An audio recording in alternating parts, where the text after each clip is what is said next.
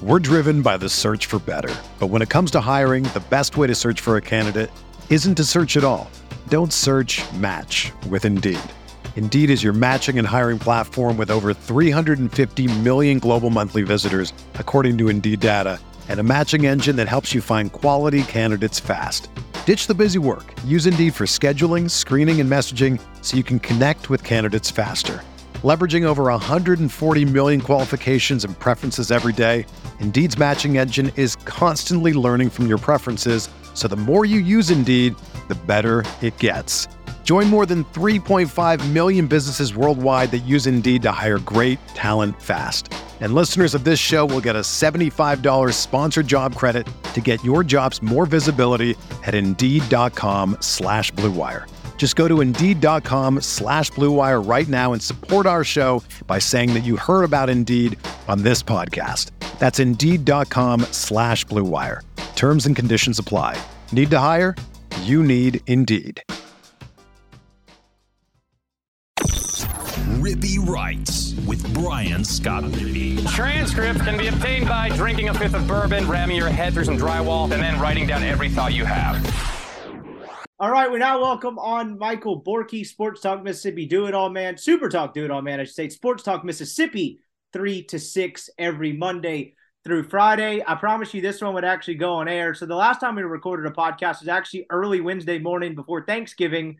Um, if you listen to it on the Rippy Writes feed, it's out there because uh, when I just upload something, it's just sticking out there. But I send it to Chase on the MPW feed, which I'm not stupid enough to believe is not the main source of our audience. It absolutely is.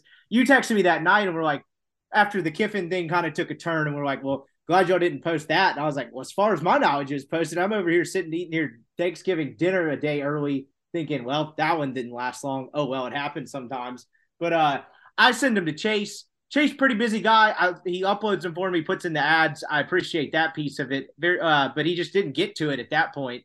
Um, and I guess we dodged a bullet because what we talked about became a little bit outdated. This will not become outdated, and it will go on the main airwaves. I guess we'll just start there. I've been out of pocket for like three, four days. I went to a wedding in Fort Myers, Florida over the weekend. Um, and just pretty much pretended like I belonged. It was Hayden Buckley's wedding. Uh, I did not get on a bag for next year. Um, that was my goal for the thing. Okay, what a name drop flex that was. I know. I, I, was trying. I was like, you know what? I'm not going to drop the name. Real baller that. But no, we, we went to his wedding in Fort Myers. Lovely ceremony. It was a good time. But uh, I'm also getting old because uh, when I do like a big weekend where you drink two days in a row, you mix in some travel there, I'm just out of commission for like a day. Monday at work sucks. It was already going to suck because I missed a Friday. So I've been out of the loop to say the least and just completely and utterly just kind of, um, I'd say, brain fog, uh, to put it mildly. I guess we'll just start sort of where we left off to some degree. Lane Kiffin's now staying at Ole Miss. You and I were just chopping it up a little bit before we started recording. Um, in the days after um, this went down, or as it was going down the Friday after Thanksgiving, there's a very long message board post on rebelgrove.com. And when I say very long, this puts my rambling newsletter to shame. I think we're talking like 5,000 words here. Um, about I thought I knew of the guy who wrote it, but there's a million people with his name in the world. So it was actually a totally different one we discovered. So I don't know this guy at all. I got like 1,500 words into it. I was like, I just can't do this. This is not made up. But I'll just take it to you. This has apparently become a topic of discussion once again. Um, a week and a half or weeks later, I get the days mixed up about how this was all just media driven and Kiffin was never leaving Ole Miss. What yeah, a- we we've had some people, uh, you know, blow up our text line on the radio show this week about it, and um, I can't uh, maybe I can actually. That, that's a lie. I understand where some of that that is coming from. I, I do. I, I truly do. Uh, hearing people talk about the possibility of your coach leaving is is never fun to hear. That that's never good to talk about. Um, hearing negative things uh, about a, a, program that has such momentum is is it doesn't feel good. And and there are a lot of people that have given a lot of money to it, both in tickets and their time and gas and hotels, and also now just straight up giving money so the players will stay on roster. I understand why the uh, the emotions were high. What I couldn't figure out was uh, however many people it was that were specifically bothering Richard about it, which of, all people to bug about this, Richard Cross being one. Um, I don't quite understand that. Uh, he was as fair as you could possibly have been uh, through all of it, and informed. Um, but either way, I, am surprised that, that it still bothers some people now because after it happened and after Kiffin signed his contract finally, I, I kind of went on a mini rant, if you will, and basically I said at the at the end of the day, Auburn made Lane Kiffin a priority in their search. He was candidate number one. They went after him hard. And for whatever reason, he told them no. And we can debate the reasons if we want. I don't think it matters. Auburn came after Lane Kiffin. Lane Kiffin said no. For whatever reason, he turned them down. They turned their attention to Hugh Freeze and got that done. So, any fractured relationship between he and his bosses, I assume, is going to get mended uh, rather quickly. Um, any you know big booster that didn't like how that went down, I assume that that will calm down after a while because he still is an objectively extremely good football coach. They are probably going to portal well. They're probably going to recruit well. I think they're going to win the bowl game. So you get nine wins, you get momentum, you portal well, all that's going to be okay. And for the fan base, you either have fans that kind of understand how it went down and don't care, um, are mad at him and will soon not be, or don't know what went down or how it went down and don't really care either way. Because at the end of the day, Auburn came after Lane Kiffin and he told them no. And I do think that the details don't really matter in that scenario because the perception of Ole Miss today should be, and I think it is, Lane Kiffin told Auburn no. So therefore, in at least one coach's mind, Ole Miss is as good of a job as Auburn. And if you listen to the SEC network or or many different like national podcasts or radio shows, very few people actually thought, you know, Auburn doesn't make sense. Credit Neal McCready. He said that from the very beginning. Why Auburn? It's a bad fit. It doesn't make sense to go right now. Andy Staples was also somebody I heard basically say, why he's got it made. W- what is he doing? Everybody else was blinded by like Cam Newton winning a championship 12 years ago. Ole Miss fought off Auburn for their football coach. Details don't matter. That looks good for Ole Miss. And so I don't understand why some people are still wanting to go after Richard specifically, but you guys and Neal and Chase and Ben Garrett and Chuck and all these people when you won. You won. Lane Kiffin stayed at Ole Miss. You won. I, don't understand the the anger persisting because you won at the end. Everything looks good for Ole Miss at the end of this, regardless of how it went down. It's I can see why this is happening. I don't necessarily understand the prolonged nature of it, but I can understand why this is happening. And I would think one of the least attractive things that people do particularly talk radio, podcasting, whatever, is kind of like talk down to the people listening, like they don't understand anything type of thing. You get that a lot, a lot of times in bigger markets. And so I don't mean to like sound that way, but like, can I give some insight on how this works? One, you know, as a reporter, and I wasn't exactly Adam Schefter when I was on the Ole Miss beat by any stretch of the imagination, but I could only wish to have that kind of power if I could just make up stuff and you know reality TV the situation to death. Um, it probably would have happened. They could have made Matt Luke interesting if they if, if reporters in the collective Ole Miss beat had that sort of power. They could have made Matt Luke into a somewhat interesting soap opera story. Probably would have been a little more family friendly ordeal. But like that's just not how it works because it's in the information getting business. And if you just one mention every single thing you heard, without any sort of context, without any sort of um, kind of, I would say, critical thinking with it, and just ran with every tidbit you heard, uh, said people would stop giving you information. They would stop respecting you. And honestly, rightfully so, from like an athletics or administrator's perspective, you'd become a real big pain in their ass. And when the pain in the ass is not rooted in truth, well, then you're kind of stepping outside the boundaries of, um, you know, what is actually smart, responsible reporting. But I can't understand how this happened or why this is happening because it did feel like a soap opera. I, have never, and again, I don't do this full time anymore. I try to help Neal and Chase out as much as I can when I can in any capacity. But I, I, once this started, the end of Auburn week to probably around the time you text me on Wednesday night, and I would say died down a little bit by Thursday.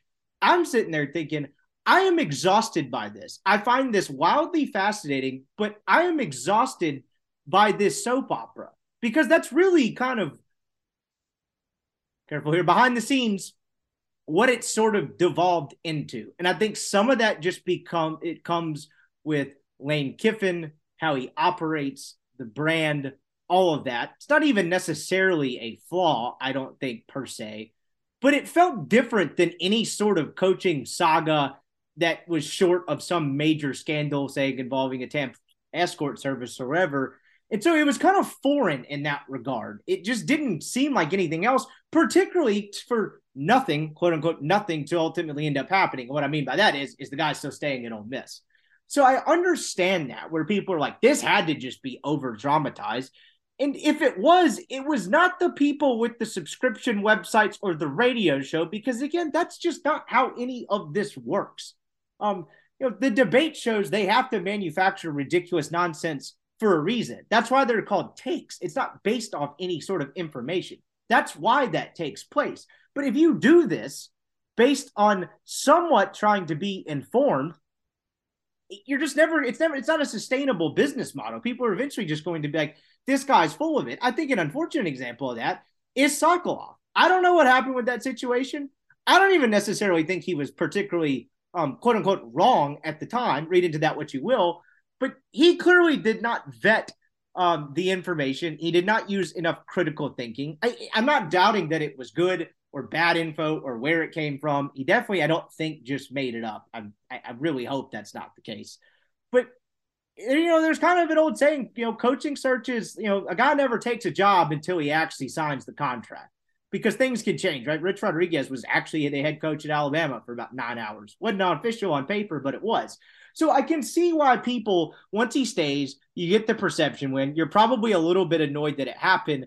I can see why this is the case but it's not just media construed whatever. I mean, I get it. People like the national media, the national like television, Fox News, CNN, name the station, ESPN, and the sports spectrum has become what it's become. Um, you know, there's credence to that, I guess, but that's not really what happens on local beats. And so I just think that is very misinformed. And then you, you know, I guess to wrap up here, the guy that made the post, I have no idea if he listens to this podcast. I don't know who he is, but I will say props to him. That if you can put together five thousand words that somewhat make sense. That's not easy to do. So I give him props for the time he spent doing that. I got about 2,000 words in. I was actually with Chase at the time. I think it got posted at St. Leo. Well, we ran into him. He kind of sat, uh, he sat with, uh, he and his wife sat with me at MC for a second after as they finished up. It was like, there's 5,000 word post on our board. And I was like, oh man, someone's off in the weeds. This is DB Cooper deal. That actually ended up happening, but that was not the case. It was actually 5,000 words. So props to him and it's it's I haven't I can't finish it. I'm appreciator of long writing, but I it just it swayed so much beyond what I know and uh, to be reality um that I just couldn't finish it. But I do give him props for writing it. But it's and I can see why people be like, yeah, this makes sense. To hell with these dudes on these local beats or whatever. But that's just not how it works at all. And at the end of the day, the idea that Lane Kiffin did not seriously entertain the Auburn job is just not rooted in any sort of reality. And so, without sounding preachy, I, I, again back to what you started with, it's a perception win. He's a great football coach. He said no to Auburn, a program that's perceived to be better than yours, even though I don't necessarily think that's an accurate perception. And it's a gigantic PR win. And he's a really good football coach. And you have some semblance of stability instead of having to start this thing over again. So accept the win, but don't shoot the messenger because the messenger didn't make up the story. Well, and uh, to me, and, and maybe this is a wrong way to, to think of it, I think the truth, or at least the truth as we know it, it m- means even it means more for Ole Miss than if Auburn, let's say Auburn never went after him. And like after they fired Harsin, John, they didn't have John Cohen. So when they hired John Cohen, John Cohen makes a phone call and it, it just like Jimmy tells Lane to ignore it or whatever.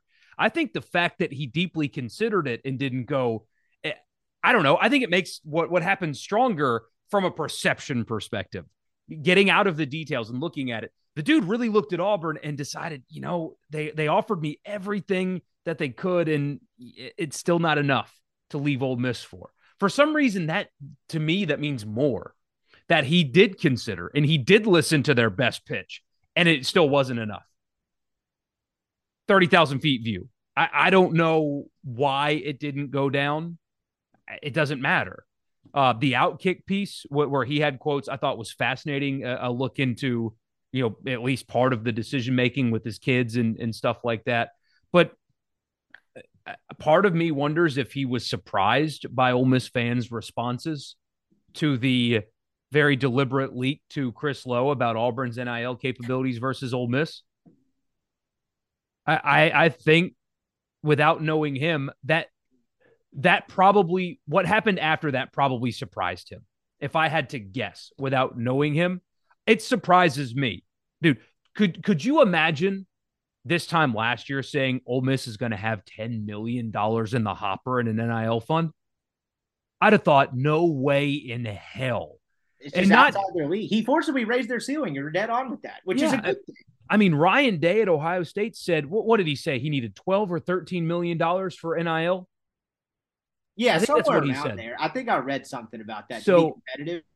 Yeah, and, and so again, I, I keep going back to this. What has happened from a perception standpoint is huge. You have now, st- eh, Ole Miss has now stepped up in head coach salary of a top 10 variety. Could you imagine saying that 10 years ago? Ole Miss has stepped up in assistant salary pool, despite what people over at Auburn think. Jake Thornton didn't leave Ole Miss because Ole Miss couldn't afford him. Okay. Uh, that is not real. Uh, so they stepped up an assistant salary pool. They are currently renovating facilities. They have, if you believe it, which I do, $10 million in, in NIL. They have they were able to keep Quinshon Judkins drama free. And I know what you're thinking. Well, why would he go? You guys remember, you listening out there, remember how the Ole Miss job was covered during the entire Auburn Bryan Harsin thing. Oh, it's a no brainer, Lane Kiffin would leave. No brainer. No, I mean, yeah, it's. I mean, you can win championships at Auburn. Ole Miss just expects to go to bowl games. That Tim Tebow said that on SEC Nation before an Ole Miss game. But he's talking about LSU. He said LSU expects championships. Ole Miss just expects to be good. Well, Keith Carter in the administration and Glenn Boyce and everybody involved investing in a way that says we're not content with with just being good anymore. It's um to to have all of this happen despite the perception from national people and SEC network people about how your program doesn't belong and Auburn's way better and all that you keep your coach and that running back that everybody, I say everybody, a lot of people were talking about. He needs to hit the portal so he can make seven figures, and Alabama's going to get him, and all these people. Maybe it was chaos behind the scenes, but from the outside looking in, Quinshon Judkins was drama free. He's happy at Ole Miss. He likes it at Ole Miss. The collective step up and paid him, and the portal is not even a worry, not even a thought. Nobody has to think twice about it. He'll be in your uniform next year. Zero drama. None with a guy like that. So Ole Miss keeps a coach and fights off Auburn and a running back that literally every single college football program in America would have paid, not just would have taken, but would have paid, doesn't even go through the process to see how much. That's a big deal. That that matters a lot for Ole Miss. And pairing that with the way the season ended is kind of funny, but um, the PR wins have been strong over the last couple of weeks since the season's ended. They have, and now it's just a matter of what you do with it. And I want to get to that in a second, but without keeping you for two hours, I got to hit on the Auburn side of it. They hire Hugh Freeze. They don't necessarily seem to be, uh, I'd say, well positioned or prepared for maybe the blowback they were going to. But like anything else, it seemingly died down, and now people that don't like Freeze get to poke fun at Auburn for hiring Hugh Freeze. I actually think it's a good fit. I think he could win there. Um, I don't know if that's a popular or unpopular opinion, but just strictly from a football standpoint, I think the guy's got a chance to get the program going pretty well. Will it be stable? Will it be up and down? Will it be free of uh, drama? We'll call it for the lack of a better phrase. I don't know. I think it's a good fit. But the aspect of it to me in the last week or so that has been kind of hilarious is our man's getting the band back together. And you know, this was a topic that was written about a bit and talked about some toward the end of his time at Ole Miss. Why did he hire Wes McGriff and Phil Longo? There are reasons for that, but the long story short is Freeze doesn't seem to be a very connected guy in the coaching industry. And for you know, his I hate to use this word like so blanketly, but for as antisocial and kind of aloof sometimes as Kiffin seems, like I don't know he's sometimes hard on assistants and they want to leave for other reasons, but in terms of like casting a net and going and getting good quality, competent people to hire him, his batting record for batting average for hires is pretty damn good. And he kind of casts a wide net to that degree. Whereas our man Hugh, and I don't even know I'm not necessarily faulting for this. If he hires Barney Farrar, I guess that'll be another story. But I mean, I got just getting the the band back together. We've got uh is there some Derrick Nix buzz? We've got McGriff coming back. We've got um didn't he hire Mo Harris? Like this is just him getting the band back together. What do you think that speaks to? Uh, a lack of connections in the coaching world. That's something that's been talked about for quite some time. It was evident at Ole Miss, and and it's evident again. Uh, I mean, I'm with you. I think Auburn's going to punch above their weight right away because at the end of the day, he is a very good football coach. Now, he's an in- inconsistent football coach. I mean, we saw a microcosm of that when he beats Arkansas and then loses to UConn and New Mexico State in the same season. I mean, that, that's that's very typical Hugh Freeze, but uh, he is a very good football coach, and and Auburn's gonna punch above their weight right away, and they're also gonna lose games or a game that they shouldn't also right away. It's just kind of his thing. But good football coach will win. When we talked about this, I always said that I wouldn't if I were Auburn. There's just too much that would deter me from hiring him. I would have gone elsewhere. I you know, maybe they tried and it was a no-go, but like Matt Rhule was out there, for example. Um, not a great year to hire coaches, in all honesty, but when Pat Forde didn't make it up. As Neal said, I listened to his podcast that day. They were talking, they were breaking down Hugh's press conference. Pat Forde didn't make it up. There is a you stay off social media clause somewhere in Hugh Freeze's employment agreement at Auburn. There is there is something that is keeping him off of Twitter until he gets a burner account and starts searching his own name again. But th- there is something keeping him off of Twitter. That that didn't that wasn't made up. So that would concern me you're handing a hundred plus million dollar a year football franchise, which is what it is, to a guy that's not responsible enough to not tweet at strangers. That would concern me. And then now you're seeing the staff thing. That that line at the press conference was was nice about how all these coaches are texting him wanting to join up.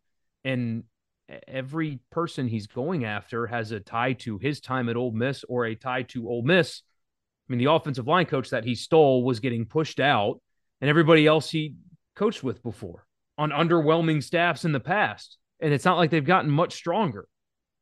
So, and now Barry Odom's off to UNLV. So cross him off the defensive coordinator board. Um, th- that is another one of the reasons why if I were Auburn, I would have stayed away, but they didn't. And, you know, based on uh, listening to some people over there, fans are already concerned that maybe Ole Miss media is what they want to call it. Uh, didn't have sour grapes when they were talking about his inability to hire staff, and maybe they were telling the truth. Yeah, no kidding, to put it mildly. And that'll be the interesting piece of it because I do think if you get any semblance of a changed Hugh Freeze, and look, maybe he's just a guy that always does it his way, kind of has the reputation of needing to be the smartest person in the room. And hey, it worked. It was inconsistent, but it worked. But I do think if just from a football standpoint, not anything off the field, if you're getting some sort of more refined version or uh, evolved version of Hugh Freeze, I do think I thought it might come, you know, somewhat reflectively in his staff, and it doesn't appear to be the case. So that's a big like wait and see thing for me because again, the guy's not an idiot when it comes to the football aspect of it. But I do just find it hilarious. I mean, I I don't think he can hire Barney Farrar. I don't know if the show cause is done. I don't know if he's working on a tell-all book. Uh, I don't know where he is, but that would just be almost beyond parody if he went and hired Barney Farrar to be his do it all. I, I, don't. I don't like know. John I Miller. Is he bringing John Miller back? Has there been any buzz with that? Like I said, I've been out of the loop. Well, uh, you saw who his compliance director at Auburn is, right? No, Matt oh, Ball. Matt Ball. Wow. I mean, really getting the band back together. But um, eh, yeah, I mean, I don't know Barney. I don't know how he feels about Hugh, but I imagine that that would not be a partnership that that he would undertake. I could be wrong. I don't know the guy. I just I feel like the way that ended. Um, I had somebody tell me that uh, that Ole Miss should hire Barney, that Lane Kiffin should, or the Grove Collective should, and I thought the Grove Collective piece of that is really interesting. If you can make him like be the liaison between player and collective, because you can do that now, I guess. Um, that would kill. I don't know what power the NCAA has left. I would be None. interested to see if they go for one final stab. Maybe they bust someone in NIL. I don't really know. They don't seem. It's not going to be Ole Miss, at least I don't think. No, no, I don't think it will be either. But if there is a, uh, if you want to sign a big red flashing light that says, "Hey, if you have one more swing, you know, left in the old batting stance, come take it at us," that would be the Barney Farrar to Ole Miss- to Ole Miss hire. I know you're joking, but like just the pure thought of that would be like, what what are you doing? You might as well buy them hotel rooms with impermissible benefits, and them I mean the agents or the investigators or Well, I mean, we- McDonald's on University Avenue. Like go, just go walk it down again. That would just be absolutely hysterical. But we saw with Louisville that they're done. Uh, I mean, the NCAA's done punishing people. It- I It's think so, over. too. They're, they're they're done. They're just going to keep running the basketball tournaments and trying to survive so they can keep cashing their billion dollar a year checks, and and that's it. Well, the irony is they were probably done pre Ole Miss if Ole Miss had handed. And I know people might turn off the podcast as we divulge into this topic. I'm not going to spend long on it, I promise. But they were probably done pre Ole Miss if they handle it with any sort of brains, right? Like if they handle it just fine and do what everyone else did, deny, deny, deny, they're probably done then. I don't think they're taking another swing at anybody. But uh, if you were to invite one or at least coax them into trying, uh, that would be one way to do it. Well, here's Well, how no, one other topic know they've got they've got Tennessee red handed. They've got Tennessee red handed. Yeah, that might be Tennessee- the one. Do they actually do anything with that? Like, you know, Josh Heupel seems like a great guy. I like him. I, I rooted for him. He Weldon's been on the Heupel train ever since the uh, time started. He's like, I'm telling you, this guy's going to be good. Seems like a good enough dude. Um, but if there is one, that has to be it, right? Like they do have them red-handed. I mean, what you got the Fruit Chick Fil A bags, or his wife's handing it to people. Um, Yeah, Well- remember when uh, a bunch of big J's that cover college football uh, called Dan Patrick's report erroneous, and that that never happens in college football, and you shouldn't believe radio people when they report things. And turns out Dan Patrick nailed it. He just got the wrong fast food chain. Hey, Remember the importance of the details, as we just talked about, is all just manufactured drama. You can't have the meeting at Burger King. Way more high Yeah. class than that. Chick fil A, Southern. But you're right. I mean, Colin Cowherd once said Alabama doesn't have to play players. And at that point, you expect. Uh, he's an interesting guy. He's thought provoking, which makes him good at his job. But if you're looking at him for college football takes, I cannot help you there. So he also called Michigan. I, I listen to a lot of podcasts and radio, like basically all day, every day. Uh, Cowherd today said that Michigan is better than all but five NFL jobs. I just I, I, I maybe know. from like power and control, maybe, but just the lifestyle is not like with this NIL portal thing, which we talked about in years past. I say years past. Last year, I believe we discussed it a bunch.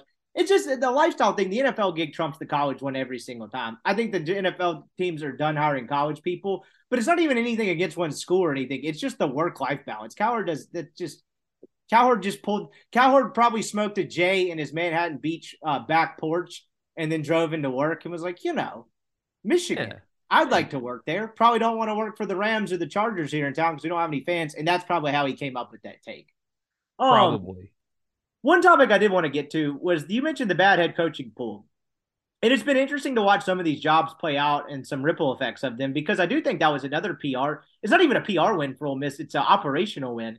Had Lane Kiffin left and you were going to be tasked with hiring another head coach, with all the excitement surrounding the program, you wanted the splash hire, and I think that's probably a fool's proposition in some instances. I think Keith Carter got it right when he hired Lane Kiffin the first time because even if Lane Kiffin was you know, average or not good, or we're sitting here as though he's about to embark on year four and it's not working out, um, it would have made sense because it got people excited for a program that desperately needed it. But just blindly going after the splash hire, I think, has probably been proven to be a uh, pretty kind of, uh, I, I don't know, not it doesn't always merit the best results. You know, you never really know with these things. I guess is what I'm getting at. But Ole no, Miss, but Lane Kiffin had substance to his splash too, though. That's Yeah. the thing. That is true. That's a great, great way to put it. They needed a substantive, substantive hire this time. Someone who was proven, not necessarily splash. Maybe you could call it flash. I don't know, whatever adjective you want. But if they went with a coordinator that nobody had ever heard of, I mean, people could have talked themselves into like Garrett Riley or something. I'm just throwing a name out there. I don't really know anything. But that would have been tough, uh, tough to sell. And in nine months, it wouldn't have mattered if the dude started six and zero. But the point being is, it's perceived to be a pretty weak coaching pool. And I've been fascinated to see how all this has played out because I look at like, I guess start with Cincinnati. Luke Fickell leaves kind of out of nowhere in the dark of the night to take the Wisconsin gig. And, you know, Cincinnati's going to the Big 12. Their NIL, from what I've read, seems to be a little bit lacking. I think that was probably a little bit of the motivation for Fickell. I think he's probably a Big Ten guy too. But they end up with Scott Satterfield. And for a program that's less than 12 months removed from a playoff berth, I figured they could have done better with Scott Satterfield. And maybe better is the wrong word. And maybe they could have. Maybe the AD at Cincinnati, I don't know his name, actually thinks is the best guy. But that's not something that's really just moving uh moving the old needle there. I mean, you got Fickell um, at Wisconsin. People are really fired up about that. And you got Rhule at Nebraska, and people are really fired up about that. Outside of that, what's the next like who else is super fired up to have hired a coach today you know what i mean i know not a lot of big name jobs really didn't open in general but there just don't seem to be the candidates available No, and that's part of part of the PR win for Ole Miss is that they didn't have to look for a coach right now. Um, it wh- when people asked me, you know, who would you go after? Luke Fickell with, with me, like basically everybody else was, you know, you try, you get him to say no five times, but before you move on. Um, Matt Rhule took the Nebraska job. I, I assume that you know he was too far down the road uh, with Nebraska to to get him to pull out, but I think you know timing if it would have been different he would have listened to you. But either way um i thought a lot about dave aranda. Polar opposite of lane kiffin. I mean defensive minded guy and also personality just couldn't be more different. But that's one of the few guys when you think about it that a large the the majority of the fan base would have been like okay good. That, that, that was a good hire in a weird spot I think Aranda would have been the most realistic one at that point had Lane Kiffin taken the Auburn job. Obviously, did not. That Ole Miss could have hired that would have been satisfactory to most people. That would have been a good, solid hire. I think very respectable. We're driven by the search for better. But when it comes to hiring, the best way to search for a candidate isn't to search at all. Don't search match with Indeed. Indeed is your matching and hiring platform with over 350 million global monthly visitors, according to Indeed data, and a matching engine that helps you find quality candidates fast. Ditch the busy work. Use Indeed for scheduling, screening, and messaging so you can connect with candidates faster. Leveraging over 140 million qualifications and preferences every day, Indeed's matching engine is constantly learning from your preferences, so the more you use Indeed, the better it gets. Join more than 3.5 million businesses worldwide that use Indeed to hire great talent fast. And listeners of this show will get a $75 sponsored job credit to get your jobs more visibility at Indeed.com slash BlueWire. Just go to Indeed.com slash BlueWire right now and support our show by saying that you heard about Indeed on this podcast. That's Indeed.com slash BlueWire. Terms and conditions apply. Need to hire? You need Indeed. Whether you're a world class athlete or a podcaster like me, we all understand the importance of mental and physical well being and proper recovery for top notch performance. That's why I'm excited that Unifyd Healing is sponsoring podcasts on the Blue Wire Network. Unifyd Healing is a new and super innovative global network of wellness centers powered by Energy Enhancement System, or EE System. If you haven't heard of the EE System yet, then you'll want to listen up. This technology promotes wellness, deep relaxation, purification, and rejuvenation. Wherever you are across the globe, access to a center is easy and affordable. Interested in experiencing the EE System technology for yourself? Go to unifydhealing.com/bluewire to learn more and find a center near you. That's unified, U-N-I-F-Y-D, healing.com slash bluewire. No material or testimonials on the Unifyd Healing website are intended to be viewed as medical advice or a substitute for professional medical advice, diagnosis, or treatment. Always seek the advice of your physician or other qualified healthcare provider with any questions you may have regarding a medical condition or treatment and before undertaking a new healthcare regimen, including EE system. And I think he would have taken it. I think I could be wrong, but you can you can get Dave Aranda from Baylor when you're paying nine million a year for your coach with the NIL that you've got and all that. I think they would have been able to pull that off. I could be wrong. Does Hugh Freeze count? Because it made headlines. I actually think he's going to do pretty well, as I outlined earlier. But I'm just trying to think of like candidates, like you know, yeah. Um, Georgia Tech kind of went. They were on the Philly really Willie Fritz train pretty hot, and that's a good football coach for you know, and would have been a good hire for that job. But then they elect to go interim, and again, not a ton of jobs open. I don't think it's a ton are going to open. It seems like that window's closing a little bit in the typical kind of coaching search cycle sense, but there's just not a lot out there. And I think Ole Miss dodged no. the bullet from that perspective as well. Does Matt Rhule win at Wisconsin, or is the Wisconsin thing over with like most of us seem to think he is? I mean, look, if you get a competent dude in there, anything can happen, right? Literally whenever. Like, I think that's been proven time and time again. Hell, Matt Rhule winning at Baylor with that situation uh, is probably evidence enough to that. But does he win there? Um, I think so because uh, he's proven at two different places in college that that he can win at near impossible jobs, and I think that that's what Nebraska Eh, you know, has become. I, even the Barstool people, which surprised me, put Nebraska like in the top 15 jobs in college football. And I thought, uh, you know, I mean, ten- Tennessee football hadn't won their national championship since I was six. They won their national championship when I was six years old. Current players weren't alive uh, last time Tennessee was good. I wasn't alive last time Nebraska was worth a damn. It, it, it's hard for me to to look at a place like that and say they are top 15 program when they haven't been for my entire life. Like the landscape has changed so, so, so much.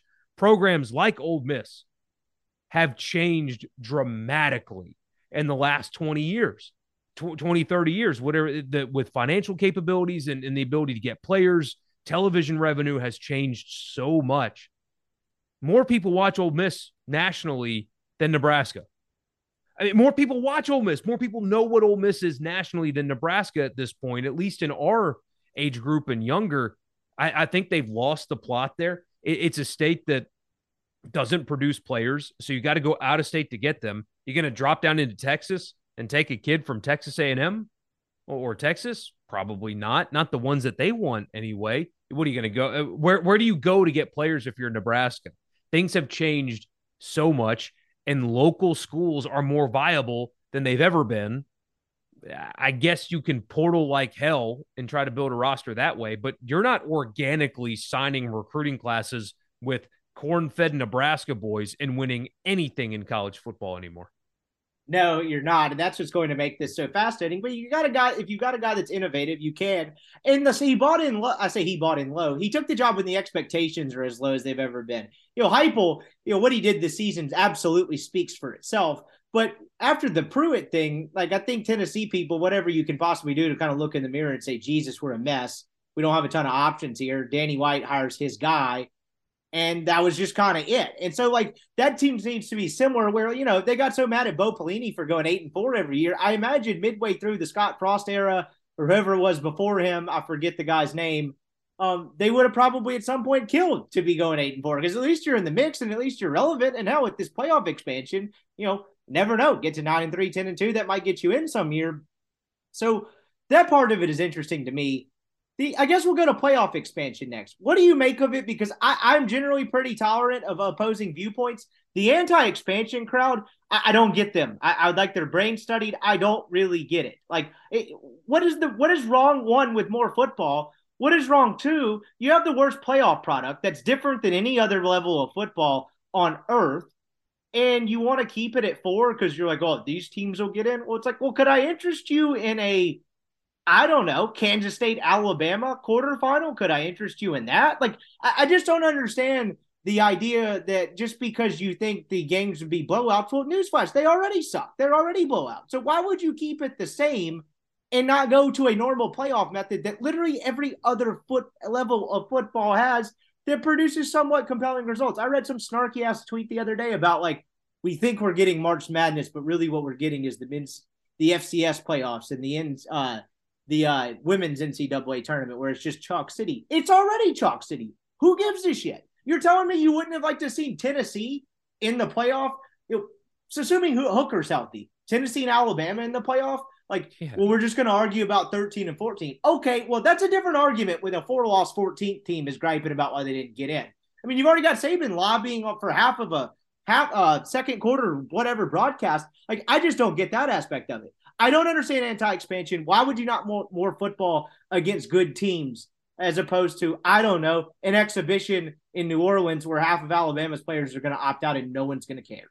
Yeah, I especially don't get it from the, the the people in our state. So our listeners, we we talked about this a lot, obviously, because many processes, you know, many things, all these committee meetings, all this crap had to happen, and so every time uh, there was new movement, we talked about it, and Mark Keenum was heavily involved uh, in all of it. So of course we talked about it a good bit during the process, and we got so much pushback from people in Mississippi talking about how it would ruin the regular season. And and I thought how your your regular season Mississippi State fan has only mattered once since I've lived here. One year, only one year did Mississippi State's regular season matter in terms of playoff. One time, 2014. And had you not lost the Egg Bowl, you could have had an argument, but you lost Ole Miss, and it is what it is. But uh, that that's what I can't wrap my mind around. The Ole Miss fan that's like, no, I don't want it. It ruins the regular season. Or the Mississippi State fan that that doesn't want it because your seasons now can matter more. Even after the Alabama loss, Ole Miss still would have gone to Fayetteville with something to play for, as opposed to, well, hope we can get the Citrus Bowl. I mean, th- there is a what's the point element to so many of our seasons in this state that I can't believe people are not just through the roof about this because you're playing even if you can't win the championship. You got a chance. You have a chance. And and could you imagine what hosting Penn State and Oxford in the first round of the playoffs would feel like? How how unbelievable that would be. Even if you know when we get matched up with Georgia, they're going to kick our ass. But will they? Maybe, probably, probably. But we've seen Georgia with flaws. Michigan should have lost to Illinois a couple weeks ago. I mean, this is the worst year to use as, oh, well, the results don't matter because everybody was flawed. Even the the flawless record teams still had issues getting through this season man, if you have teams play each other enough, something crazy is going to happen once. And it makes it all worth it to me. I, I, don't I don't understand it. I'm glad it's happening. I'm very excited. I, am excited for Ole Miss and and because we cover Mississippi State as well. So the Ole Miss fan listening to this couldn't care less. But I'm excited for the seasons here moving forward to feel like they matter more than they currently do.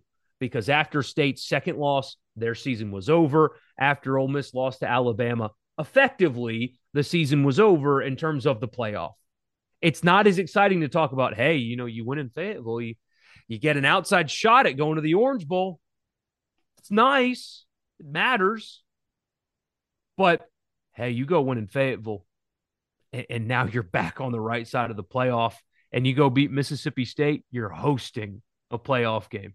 It just feels so much better to say out loud. There's, yes, and to the nth degree, the NFL is the most successful American sport on earth. I think it makes more money than the Premier League. I could have that wrong. I think it is the most successful in terms of money sport on earth.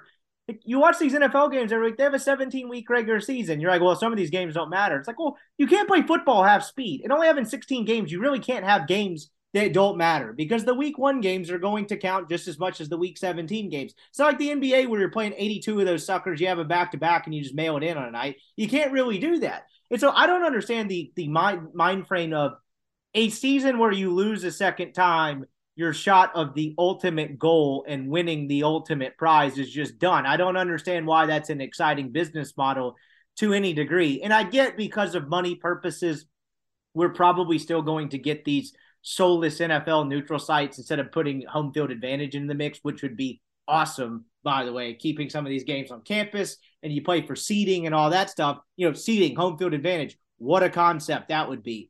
But like, I, I just I don't understand that. Like the A and M game last year for Ole Miss was one of the greatest environments that you've had in the Kiffin era. Maybe one of the better Ole Miss environments they've ever had there.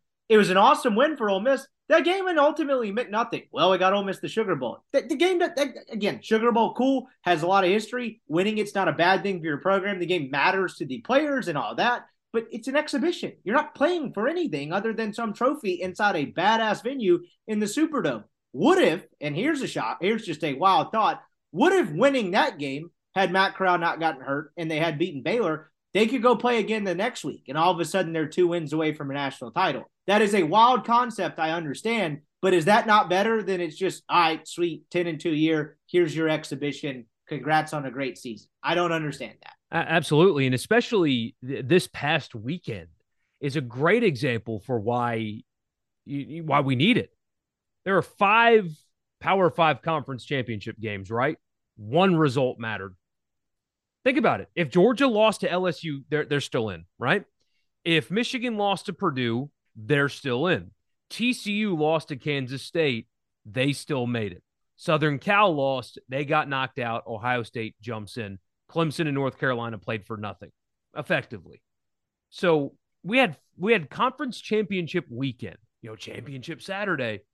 And on Saturday, not a single game mattered in terms of the playoff it was already set. It was done because USC lost on Friday. It was over.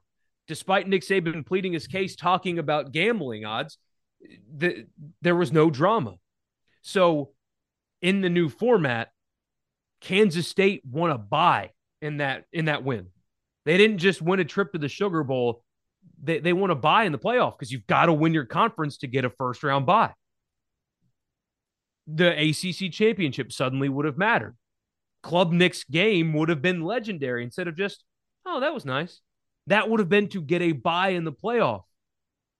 U- USC would have gotten knocked out of getting a bye in the playoff, or, or what? I mean, it just it adds more intrigue to the games. And yes, maybe it ruins Ohio State, Michigan, but guess what? Ohio State, Michigan this year didn't matter anyway they're about to have US, UCLA and USC as conference games. Who cares about the? I mean, I don't get me wrong. I love the Apple Cup. I love Florida, Florida State. I like that tradition. I don't think they're going away. If you want to say they're somehow less significant, okay, I guess. Could you imagine State coming to Ole Miss or Ole Miss going to Starkville, uh, vice versa, with a college football playoff berth on the line, or at least the right to stay in the mix for one? Holy cow! You think those environments are intense? Now, again, just to put a bow on this, the idea that every other level of football the MAIS, you have to win. Like, I hate the argument where you get teams that shouldn't be in there. According to what? You have bad divisions in the NFL. They get a playoff teams all the time. It's just the way it works. It's a byproduct of the system. It's still a terrific product. Like, who cares about the teams that shouldn't be in there? I, I, I don't understand that logic. They get to go play. They got a shot. They did what they had to do. And there's a qualifying system instead of a four team invitational. The MAIS now has more than one playoff game to crown a champion, but college football cannot. I don't. What, how is that cool? All right, sweet. Congrats on winning your playoff game, singular, on your route to winning a national title. Like, is that not anti-competitive? Because, and look, I'm not arguing that it be the NCAA tournament or it go to you know four rounds. I don't think the NCAA tournament going to 96 is a great idea. As I say Me that anti-expansionist, I think that's stupid.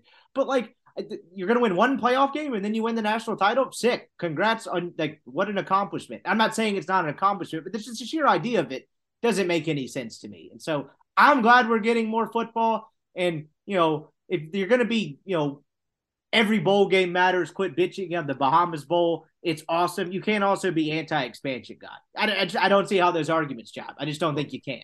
Well, especially when most of the bowls are going to stick around. I mean, it's not like you're losing them. You're basically losing the access bowls becoming exhibitions, are you not? If this is going to go the way we think it is? Yeah. Mm-hmm. Somebody, anti-expansion guy needs to come to explain to me the downside of that. Well, we're losing the access bonus. Like, you mean they're going to count for something? Eh, well, and again, I mean, the the only thing I think that should matter, especially if somebody's listening that is an anti-expansion, it makes Ole Miss better. Done. It, it, it gives you access yeah. to something you haven't had access to.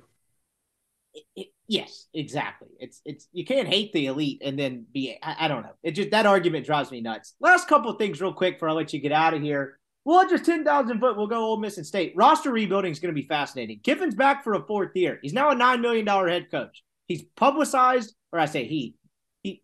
I would say a lot of his doing has made them openly uh, publicize how much NIL money they have. It's now on him to build a championship roster. They're not paying him to go eight and four and mail in the last two games.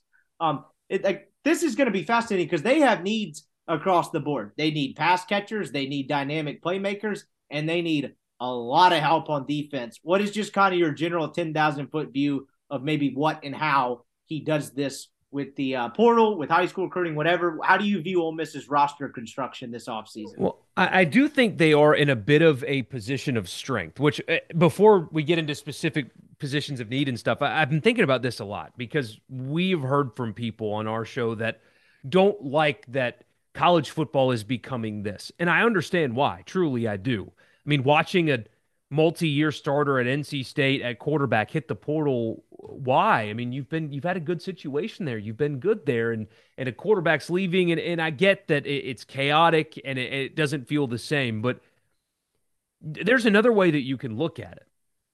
As a a college football fan, what would you be doing right now? What, what, what would you be doing as a fan right now? previewing Texas Tech for the next three weeks and waiting till the signing class comes in February. Now, I buying a subscription to Rebel Grover two four seven and trying to see who they're actually going to get, like recruiting wise. Uh, right. It's th- this. Now, now, there are exceptions, uh, like when your coach leaves. Take Oklahoma last year. I'm sure they don't love how how this how, how college football is today, considering what Lincoln Riley left behind. But if you're an Ole Miss fan listening to this today, you have what I think is the best, clearly the best quarterback running back combination returning to the SEC. And I bet you could argue in all of college football returning next year. When you think about who's leaving certain places, quarterback or running back, the duo of Dart and Judkins is as good, if not better, than everybody in college football. So you get that coming back. You return both of your offensive tackles for what it's worth. Obviously, your coach. Uh, feels like there's going to be more staff continuity this year than than last year. At least I think so. Um, there's I would hope there is because I mean they I say I hope they I mean the last year they replaced everybody. You know what I mean? Yeah. Like so, Derrick Nix and uh uh oh what's my guy Joiner, and that's about it.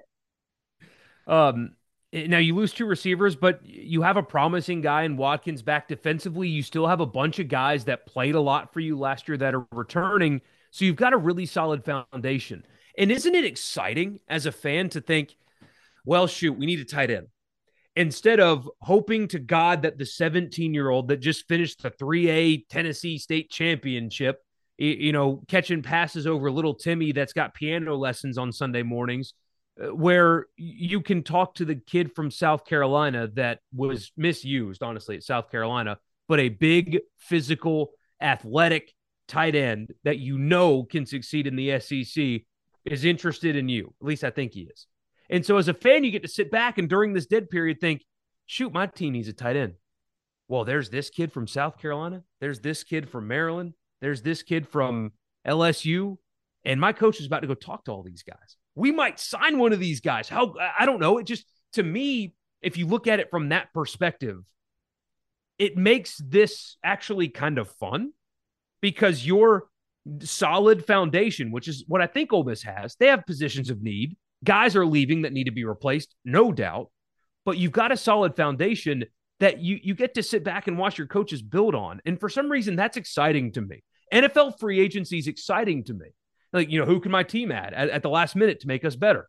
Shoot, we got Jarvis Landry. Awesome. Turns out he can't stay healthy and the team sucks. But at the time, it was, oh shit, we got Jarvis Landry. How cool is this? Same thing here. Let's say this kid from South Carolina ends up signing with Ole Miss. Instead of relying on a freshman that you hope transitions, your roster immediately gets better. And that that's exciting, or at least it should be as a fan. This is a cool time if your coach is coming back and you've got a good foundation to build on. This sucks for Auburn. They're desperate.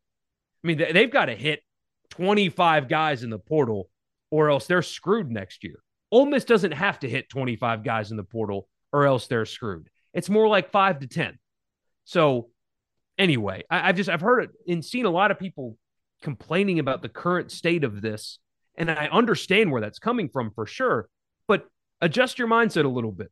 You got a firm foundation that you're about to add on, and that's exciting in an otherwise really dead period of college football fandom and I get why it's imperfect. I mean, I don't like some aspects of the portal, like you mentioned, the multi-year starter quarterbacks in the ACC wanting to go elsewhere. I think it's good to some degree for the players from an opportunity standpoint, and them not being, you know, exploited or controlled or whatever the case may be. But you know, I do have a little bit of like you know team guy culture in me, where it's like, oh, things aren't going my way. I'm just going to go to another school. I don't love that aspect of it because you know, in the NFL, even if they don't like love the situation. There are contracts. There is free agency, but there's contract, there's structure to it. And this feels like there's just no structure to it. That's why you got 900 dudes in the portal, and it's hard to follow. And we're still trying to figure out how to cover it. God bless the dudes at every side, team site nationally that are trying to figure out how to cover this thing. Props to you. I don't know how you guys do it. Seems incredibly hard to do.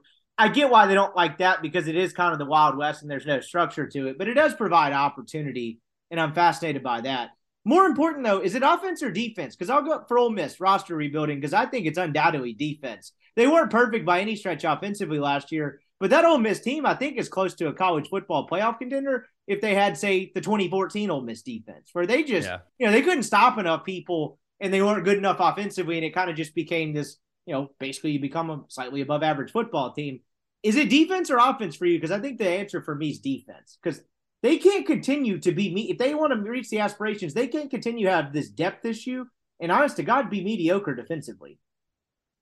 I've often wondered if if they have a depth issue or do they have a we're not willing to play of like younger guys issue. You know what I mean? That's it's kind of a stupid question, I guess, but they don't play enough people. Like I guess they just be depth because if they could play, they'd play them. You know what I mean? Yeah, yeah, I, I guess so. Um, if you made me list the most important things, defensive line, offensive line would be my one and two.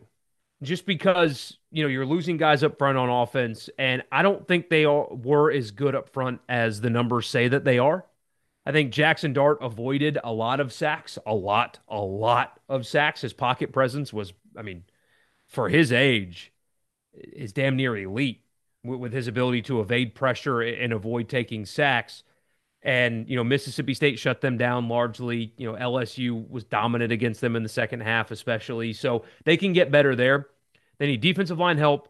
They need linebacker help. So defensive line, offensive line, linebacker would be my priorities if I were them. Because, I mean, cliche, but it's true.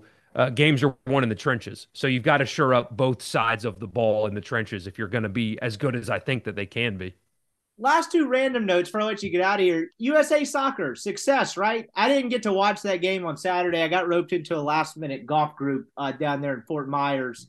Uh, I was actually going to go watch it. I was going to go try to find some place down the street from wherever the hell we were staying and try to watch it. That didn't go as planned. Looks like it got beat pretty soundly, but overall success.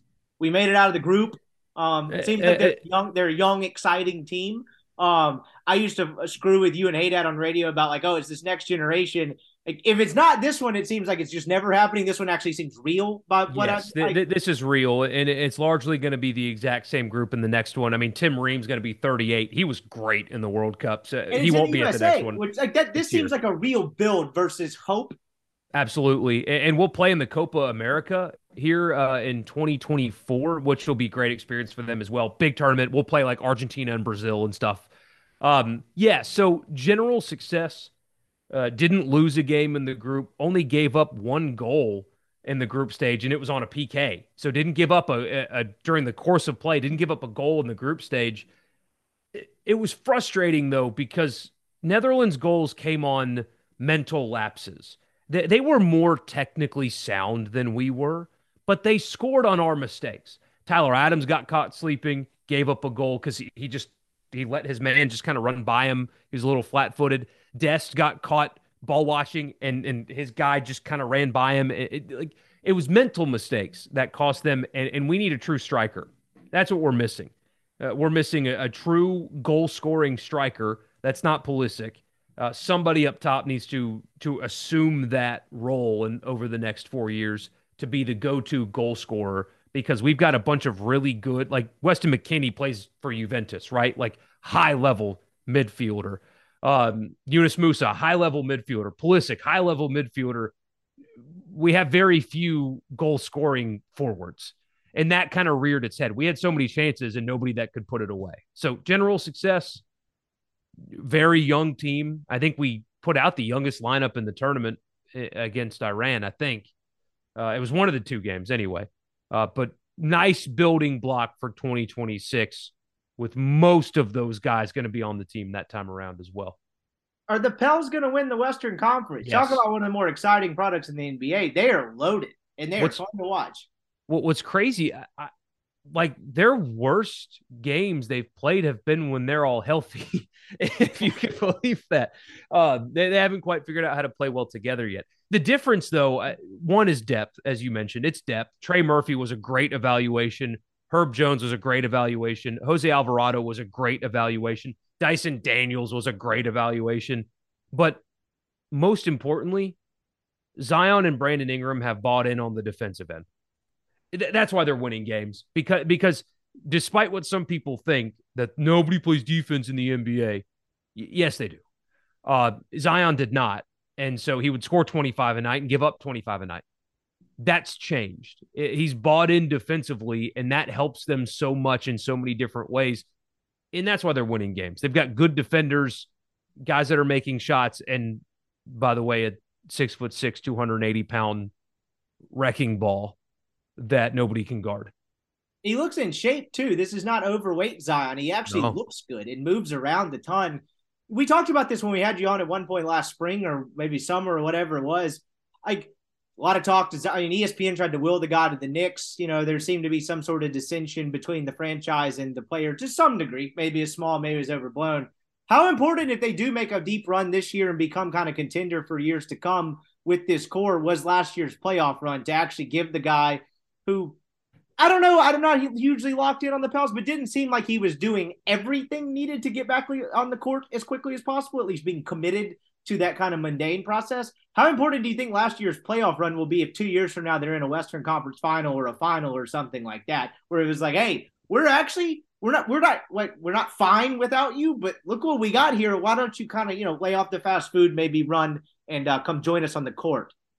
Yeah, he lost a ton of weight after that, and based on you know I don't know this myself, mostly just what I've read about the team and that um, the aura around it is that when he got hurt and rehabbed elsewhere, he he kind of slipped into a depression almost, um, and and felt disconnected from the team. And when he got back and they started winning games, it was like a like he was an outsider, and he he saw like this infectious this team that like loves each other. It's weird. That's a professional sports team that all genuinely loves each other. It is very Memphis unique in sports. The two Memphis has South it too. Have it. You're right. It, they they just in that that's invaluable when you're spending that much time together. They enjoy being around each other yeah. versus.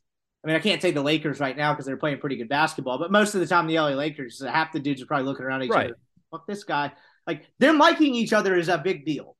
And and he got to witness that, and then for, for the arena for being dated and small was nuts during the playoff era. So he saw a team that's competitive and, and, and fun. And then, shoot, people actually do kind of care here. This is, yeah, I, I don't need to force myself out. It's kind of nice. And it like reset his psyche and, and he lost a bunch of weight and is completely and, and totally bought into what they're selling. And, it, you know, it, it helps that Stan Van Gundy uh, was a one and done because all the players hated him and they you know, talk about Kiffin versus Aranda. Stan Van Gundy and Willie Green could not be any different. It, could not possibly be any different. And um, it, they're a lot of fun, man. I, I tweeted it last night after the Saints lost again that, you know, if you're a New Orleans Saints fan and you're looking for some joy from a team with New Orleans on their chest, just switch over to basketball. Like you're actually going to get that. They're legitimately good on top of being everything else. This was Pelicans Corner. He is Michael Borky, Sports Talk Mississippi, 3 to 6 every uh, Monday through Friday. This one's actually going on the airwaves. I appreciate the time, my man. We'll check in sometime soon. Yeah, man, anytime. Everyone is talking about magnesium. It's all you hear about. But why? What do we know about magnesium? Well, magnesium is the number one mineral that 75% of Americans are deficient in. If you are a woman over 35, magnesium will help you rediscover balance, energy, and vitality. Magnesium supports more than 300 enzymatic reactions in your body, including those involved in hormonal balance. From functional medicine doctors to mental well being and female hormone experts, we all know that magnesium is the one mineral to improve all aspects of well being and health. But which one? Magnesium Breakthrough from Bioptimizers, the trusted choice recommended by leading experts with seven best absorbed forms of magnesium to ensure your body receives the support it needs for overall well being. Go to bioptimizers.com slash balance today and use code BALANCE10 for 10% off. Support your journey to wellness at B-I-O-P-T-I-M-I-Z-E-R-S dot com forward slash balance. Magnesium Breakthrough from Bioptimizers, your foundation to optimal health and vitality.